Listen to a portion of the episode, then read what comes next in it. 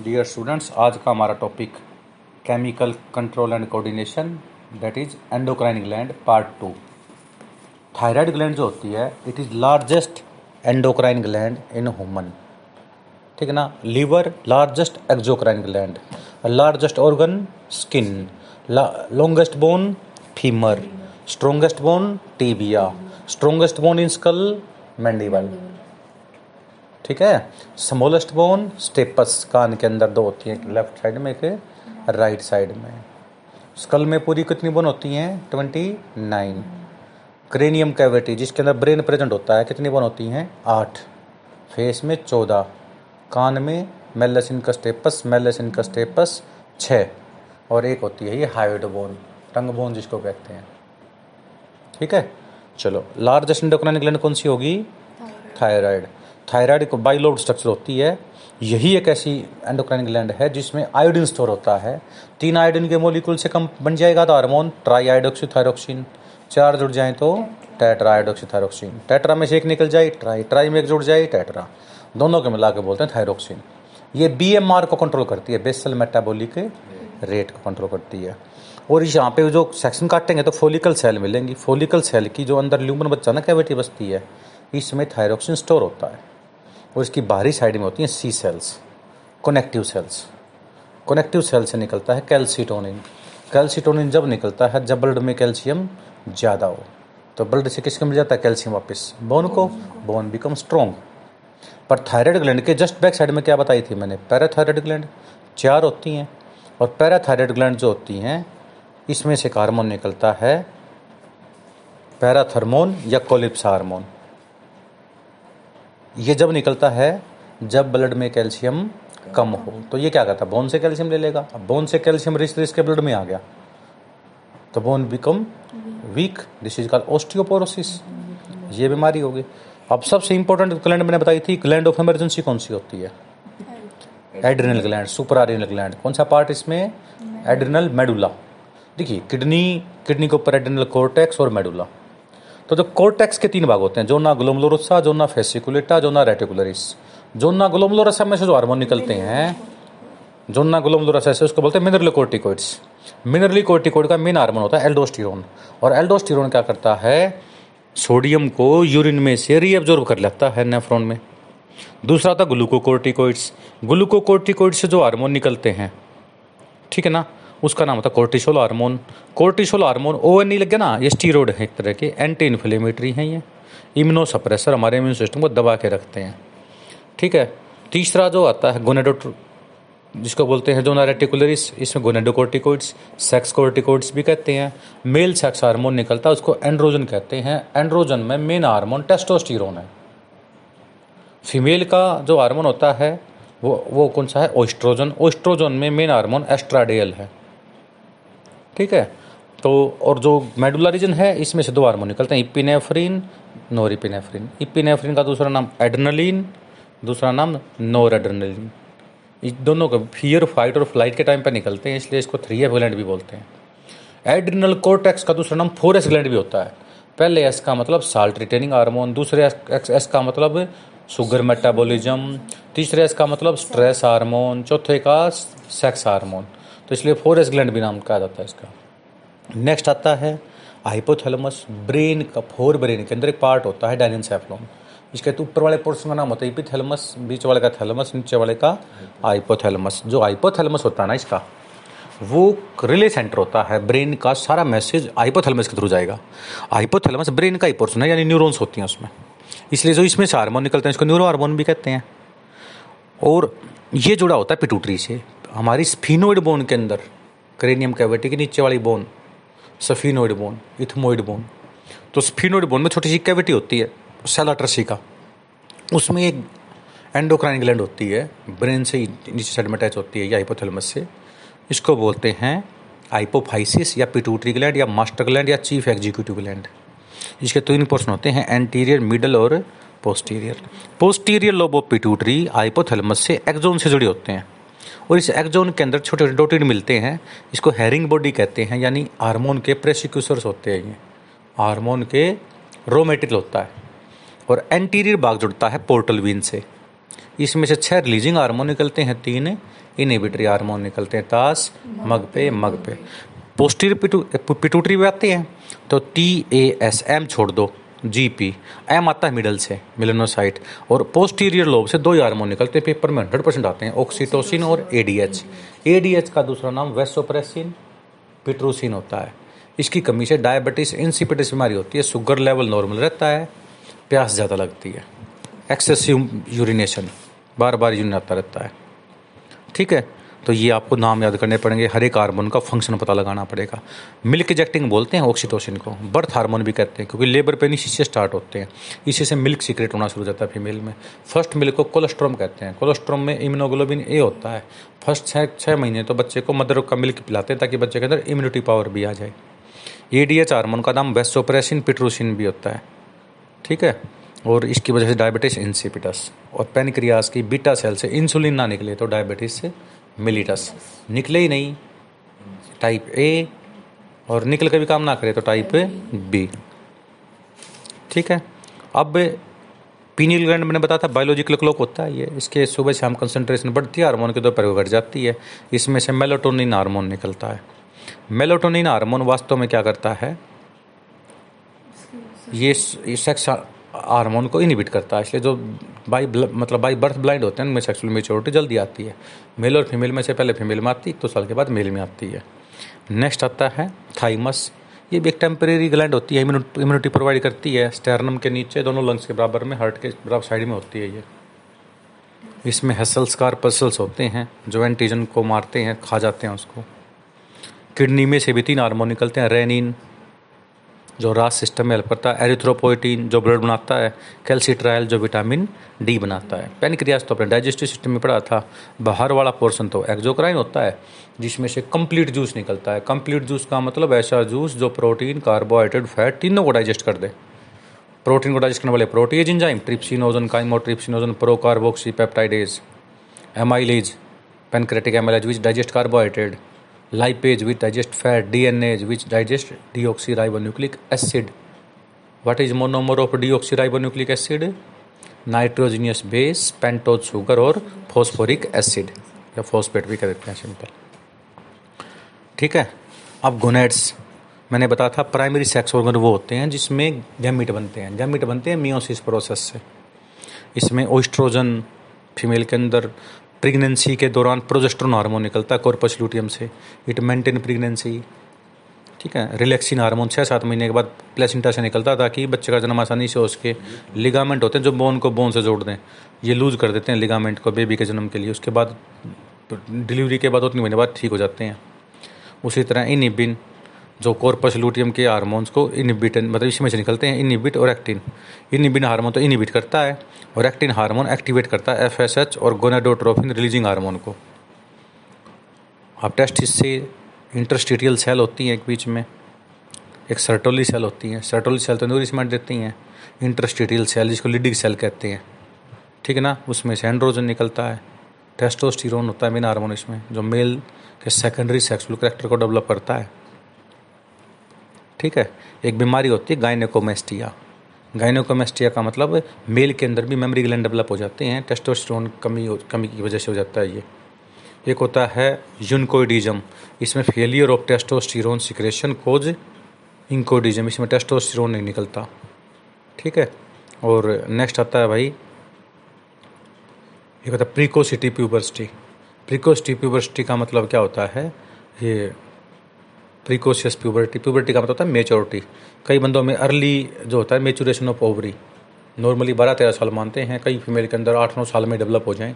Early maturation of ovary and testis with production of ova before the age of nine year ठीक है ना? या mail का female gamete as से पहले काफ़ी बनने लग जाए तो इसको बोलते हैं प्रिकोशियस प्यूबर्टी बोलते हैं.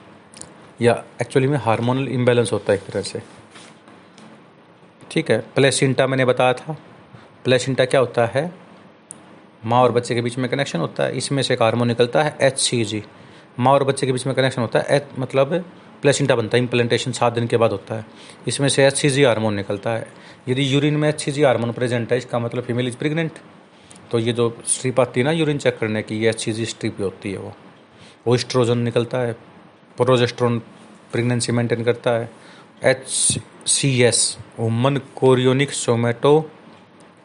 somatomammotropin hormone होता है। वुमन प्लस इंटरलेक्टोजन कहते हैं इसको। कोरियोनिक थायरोट्रोफिन कोरियोनिक कोर्टिकोट्रोफिन और रिलैक्सिन हार्मोन निकलता है इसमें से। हार्ट में से ए एन एफ़ लीवर में से एनजियोस्टिनोजन स्किन में से विटामिन डी वगैरह बनता है। इसकी कमी से बच्चों में तो बीमारी होती है। रिकेटस विटामिन डी की कमी से कैल्शियम की कमी कह देते हैं इसको। और ऑस्टियोमलेशिया अडल्ट में जल्दी हड्डी टूट जाती हैं उसकी।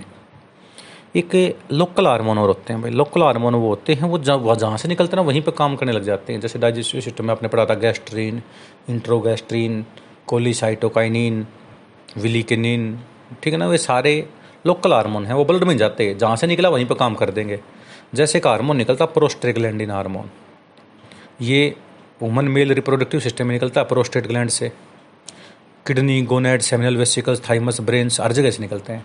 ये क्या करता है? स्मूथ मसल्स को कॉन्ट्रैक्ट करवाते हैं ताकि सप्रम को मूवमेंट में हेल्प मिल जाए डाइजेस्टिव सिस्टम को खाना डाइजेस्ट करने में हेल्प मिल जाए पैरास्टलसिस मूवमेंट इंक्रूज हो जाए। तो ये इसमें काम करते हैं भाई। ठीक है? एक एक एक होता है ल्यूकोट्राइनिन एलटी बोलते हैं। ये मीडिएटर होते हैं एलर्जिकल रेस्पॉन्स के। जब बॉडी में कोई एलर्जी हो जाए इन्फ्लेमेशन हो जाए तो ये काम करते हैं भाई। अब पेपर में आता है मैकेनिज्म ऑफ़ हार्मोन एक्शन यानी स्टीरोड हार्मोन कैसे काम करते हैं और पेप्टाइड हार्मोन कैसे काम करते हैं। जैसा कि आपको पता है पेप्टाइड हार्मोन ठीक है ना, ये बड़े साइज़ के होते हैं। स्टीरोड हार्मोन बहुत छोटे साइज़ के होते हैं। इलेवंथ क्लास में आपने एक मॉडल पढ़ा था fluid mosaic model fluid mosaic का मतलब जो प्लाज्मा मेम्ब्रेन होती है ना, किसी भी सेल के चारों तरफ़, उसकी दो लेयर होती हैं। लेयर नंबर एक, जिसको बोलते हैं लीफलेट वन कौन सी? लीफलेट वन और लेयर नंबर दो, इसका नाम होता है लीफलेट टू ये दो लीफलेट आपस में जुड़ी हुई हैं। इसका नाम दिया था सिंगर और निकोलसन ने। इसका नाम होता है फ्लूड मोजाइक मॉडल। फ्लूड का मतलब लिक्विड, क्योंकि जो इसमें फोस्फोलिपिड्स मोलिक्यूल है ना फोस फोस्फोलिपिड्स मोलिक्यूल ये लिक्विड नेचर के होते हैं। फ्लूड नेचर के होते हैं। मोजाइक नेचर का मतलब स्कैटर्ड नेचर मोजाइक का मतलब होता है स्कैटर्ड नेचर ऑफ़ प्रोटीन जो प्रोटीन है ना स्कैटर्ड नेचर है जगह जगह स्कैटर्ड नेचर फैला हुआ है ये। प्रोटीन स्कैटर्ड है इसमें। तो scattered nature of protein give the name mosaic इसलिए इसका नाम होता है फ्लूड मोजाइक मॉडल जगह जगह प्रोटीन है। तो जो पेप्टाइड हार्मोन होता है ना वो बड़े साइज़ का होता है जैसे एड्रेनलिन एग्ज़ाम्पल ले लो। एड्रेनलिन निकलता है एड्रिनल मेडुला में से दो हार्मोन निकलते हैं। एड्रेनलिन नोर एड्रेनलिन एड्रेनलिन का दूसरा नाम होता है इपिनेफ्रिन नोर एड्रेनलिन का मतलब है तो ये ये लार्ज साइज़ का होता है कैसे काम करता है? पर फ्लूड मोजाइक मॉडल के अंदर बीच में बीच में प्रो, प्रोटीन होते हैं। इस प्रोटीन का नाम होता है टनल प्रोटीन टनल का मतलब सुरंग प्रोटीन सबसे पहले प्राइमरी मैसेंजर बोलते हैं हार्मोन को। प्राइमरी मैसेंजर का नाम क्या हो गया? हार्मोन। एड्रेनलिन का दूसरा नाम क्या हो गया? इपीनेफ्रिन। जैसे इपिनेफ्रिन आया तो ये टनल प्रोटीन में गया। टनल प्रोटीन जैसे ही गया ना हार्मोन रिसेप्टर कॉम्प्लेक्स बन गया। तो देखो अंदर की साइड में सेल की अंदर की साइड में अल्फ़ा बीटा गामा तीन यूनिट होती हैं। जीटीपी मोलिक्यूल टूट गया जीडीपी में। एक फोस्फेट निकल गया ना तो अब गामा अलग होगी अल्फ़ा गामा और बीटा अलग होगी अल्फ़ा यूनिट अलग रहेगी। इसने क्या किया? जीटीपी ने एटीपी को तोड़ दिया C A M P cyclic adenosine monophosphate आपको पता है प्राइमरी मैसेंजर कौन सा होता है? हार्मोन जैसे पिनेफ्रिन हो गया। सेकेंडरी मैसेंजर किसका नाम हो गया? C A M P cyclic adenosine monophosphate इसको बोलते हैं कैस्केड पाथवे कैस्केड पाथवे क्या होता है? एक दूसरे से काम करवाना। मान लीजिए, ये पेन लो आप। उसको दे दो। ऐसे ही पेन डायरेक्ट मेरे से ना आके, ठीक है? तो इस तरह से पेन आना घूम के, ये मेरे पास क्या गया कैस्केट पाथ नहीं होगा मिलजुल के काम किया।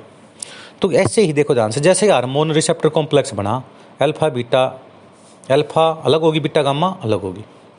अब क्या हुआ? जीटीपी ने एक्टिवेट कर दिया किसको? एटीपी को। किसमें बदल दिया? सीएमपी सीएमपी ने क्या किया? प्रोटीन काइनेज ए को प्रोटीन काइनेज ए में एक्टिव फॉर्म में बदल दिया। इसने फोस्फोराइलेज काइनेज इनएक्टिव को फोस्फोराइलेज काइनेज को एक्टिव फॉर्म बदल दिया। ग्लाइकोजन फोस्फोराइलेज को इनएक्टिव को ग्लाइकोजन फोस्फोराइलेज एक्टिव बदल दिया। और इसने ग्लाइकोजन को ग्लूकोज वन फोस्फेट में तोड़ दिया। ये ग्लूको क्या हो गया क्रम ग्लूकोज में टूट गया। और ग्लूकोज बाहर आ गए। क्या होता है, जब कभी भी आपके ऊपर एक छिपकली गिर गई तो आपका पसीना आता है, आपकी एनर्जी निकल जाती है कैसे? ये होता है कैस्केड पाथवे कैस्केड होता है एक दूसरे को एक्टिव करना। जैसे आपको मान कहीं टिप पर ले गए सौ बच्चों को, आपको उठा दिया आपकी मैडम ने। जाओ, अपने रूम में बच्चों को उठाओ। तो आपने दस बच्चों को उठा लिया। उन दस बच्चों को कहते हैं, सभी को उठा लो ठीक ना, वो सारे बच्चे तुरंत उठा देंगे उस चीज़ को।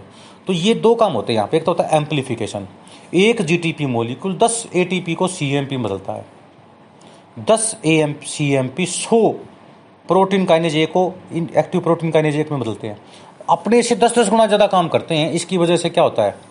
एम्पलीफिकेशन होता चला ना rate within fraction of second ten raise to power eight glucose molecule cell से बाहर आ जाते हैं। कैसे हो पाया ये? एक तो एम्पलीफिकेशन की वजह से, दूसरा कैस्केड की वजह से। इस पूरी थ्योरी का नाम क्या होता है? सेकंड मैसेंजर थ्योरी क्या नाम होता है इसका? सेकंड मैसेंजर थ्योरी किसने दी थी ये? सुदरलैंड ने दी थी। किसने दी थी ये? सुदरलैंड ने। सेकंड मैसेंजर कौन होता है यहाँ पे? C A M P first messenger कौन था? हारमोन्स। ठीक है ना? इसमें दो काम होते हैं, एम्पलीफिकेशन और कैस्केड। इसमें एक इंजाइम होता है, प्लाज्मा मेम्ब्रेन के अंदर, एडिनाइल साइक्लेज इंजाइम कौन सा? एडिनाइल साइक्लेज इंजाइम ये alpha alpha unit beta gamma से अलग होते हैं, ये एक्टिव हो जाता है। उसकी वजह से जी टी पी किसको बदल देता है? C A M A T P को C A M P cyclic adenosine monophosphate तो पहली बात तो ये आता है कि आरबीसी में कौन सा एंजाइम होता है कि? वैसे आपकी नॉलेज के रखता हूँ। कार्बोक्सिक एनहाइड्रेज आरबीसी में कौन सा एंजाइम है? Carbonic anhydrase C O two raise to में क्या बना देता है। H two C O three zinc की प्रेजेंस में।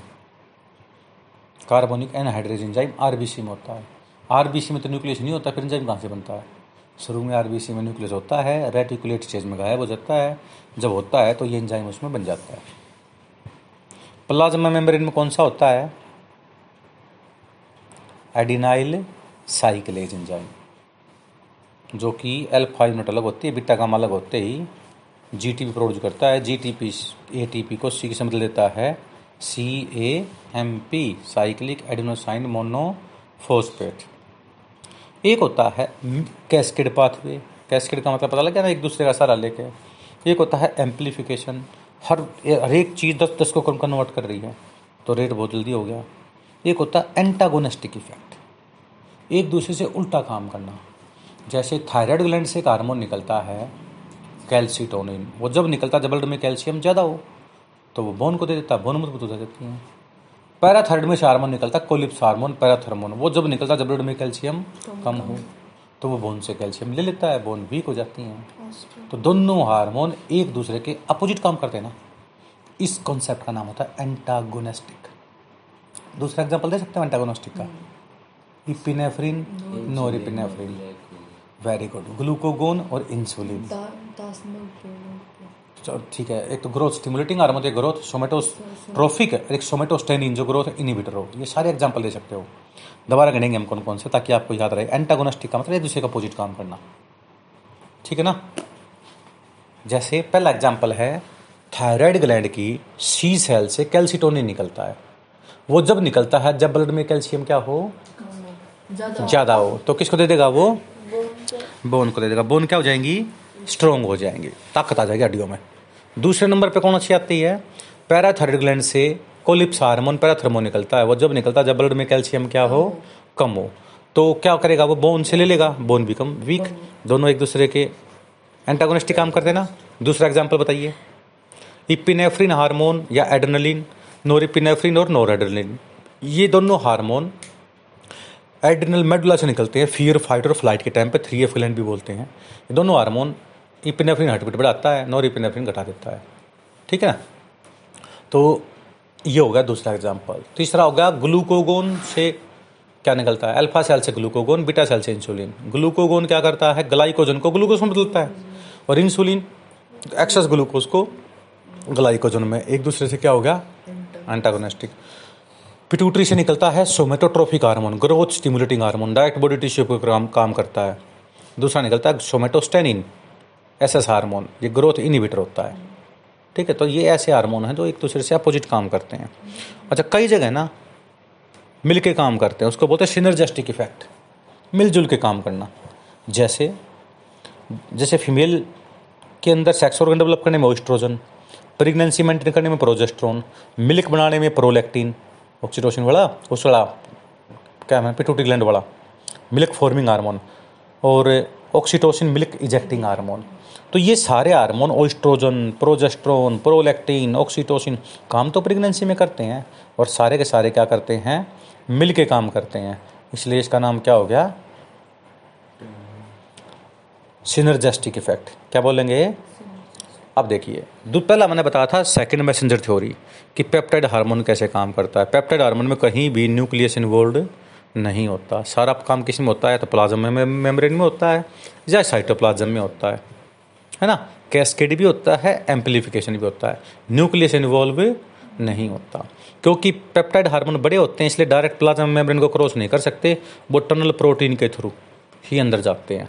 अब बात करते हैं हम how steroid hormone steroid hormone कैसे काम करते हैं। स्टीरोड हार्मोन क्योंकि बहुत छोटा होता है, इसके पीछे ओ एन लिखा मिलता है हमेशा। ठीक है? और स्टीरोड लेने से क्या हो जाता है कि छोटी मोटी एंटीबायोटिक काम करनी बंद कर जाती हैं। पर अच्छी बात क्या होती है? बिल्कुल मरने को हो रहा होता तो एक बार ये लाइफ सेविंग हार्मोन बोलते हैं स्टीरोड को।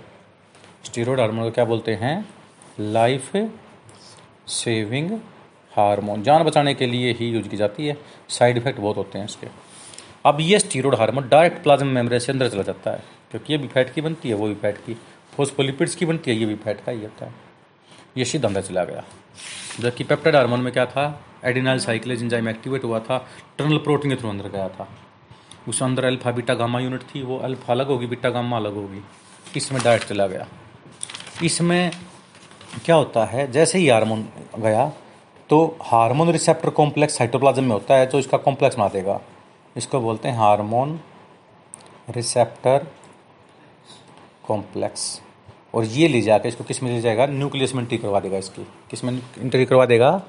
न्यूक्लियस में। अब न्यूक्लियस में जाके ये डीएनए के साथ एक्टिवेट कर जाएगा और इस, इसकी मर्ज़ी से डीएनए चलेगा। अब अब डीएनए जो आरएनए बना के प्रोटीन बनाएगा ना, वो इस हार्मोन के ऊपर डिपेंड करता है। समझा की बात ये? इसलिए इसमें डीएनए इन्वॉल्व इसमें डीएनए इन्वॉल्व नहीं है। इसमें न्यूक्लियस इन्वॉल्व इसमें न्यूक्लियस इन्वॉल्व नहीं है। इसमें हार्मोन रिसेप्टर कॉम्प्लेक्स है इसमें हार्मोन रिसेप्टर कॉम्प्लेक्स नहीं है। पेप्टाइड हार्मोन में सी एम पी होता है सेकेंड मैसेंजर इसमें कोई सेकेंडरी मैसेंजर काम नहीं करता। इसको बोलते हैं स्टीरोड हार्मोन कैसे काम करता है? नेक्स्ट आता है भाई एक होता है फीडबैक इनिबिशन फीडबैक इनिबिशन का मतलब मैंने बताया था, जैसे हाइपोथैलेमस कंट्रोल करता है किसको? पिटूटरी को। पिटूटरी किसको कंट्रोल करता है? थायराइड को। थायराइड में से T three T four T S S निकला। T three and T four जिसको हम कहते हैं ट्राई आयोडोक्सी थायरोक्सिन टेट्रा आयोडोक्सी थायरोक्सिन यदि ये ब्लड में ज़्यादा हो गया तो ये ज़्यादा जाएगा हाइपोथैलेमस के ऊपर नेगेटिव इफ़ेक्ट डालेगा भाई, और मत निकाल लो। पहले बॉडी में ज़्यादा है थायरोक्सिन और कम निकल रहा है तो बोलेंगे पॉजिटिव फीडबैक वो कहेंगे, भाई, और निकाल दो, कमी है शरीर में। तो फीडबैक का मतलब होता है, अपना ही प्रोडक्ट अपने ही जो मास्टर सेल है, उसको इनिबिट करे रोकने के लिए। तो उसको बोलते हैं नेगेटिव फीडबैक और स्टिमुलेट करें तो क्या बोलेंगे? पॉजिटिव फीडबैक ठीक है? तो ये इस तरह से फीडबैक इनिबिशन होता है इसके अंदर। चीटियाँ होती हैं एक दूसरे से साथ कैसे चल पाती हैं? चीटियों में से फेरामोन निकलता है। और वो सेम स्पीसीज वाले पहचान सकते हैं इसको। जैसे बीच में से एक कैसा केमिकल निकलता है जो attract the male to approximate three to four kilometre away ठीक है ना? ये किल वही पहचान सकते हैं। उसी तरह ये जो क्या नाम है? चीटियों में से फेरामोन निकलते हैं। तो ये इस तरह से आप पढ़ सकते हैं इसको। और पेपर में बहुत ज़्यादा क्वेश्चन इसमें आते हैं, क्योंकि एंडोक्राइनोलॉजी मैंने पहले ही बताया है। हर पैरामेडिकल कोर्स में एमबीबीएस कर लो बीएमएस कर लो बीडीएस कर लो, ये हर जगह आएगी आपको ये हार्मोनल बेस तो हर जगह हो चुका है। कल हम करवाएँगे डाइजेस्टिव सिस्टम उसको भी एक बार पढ़ के आएँ, ताकि कम समय में हम ज़्यादा से ज़्यादा कवर कर सकें। Thank you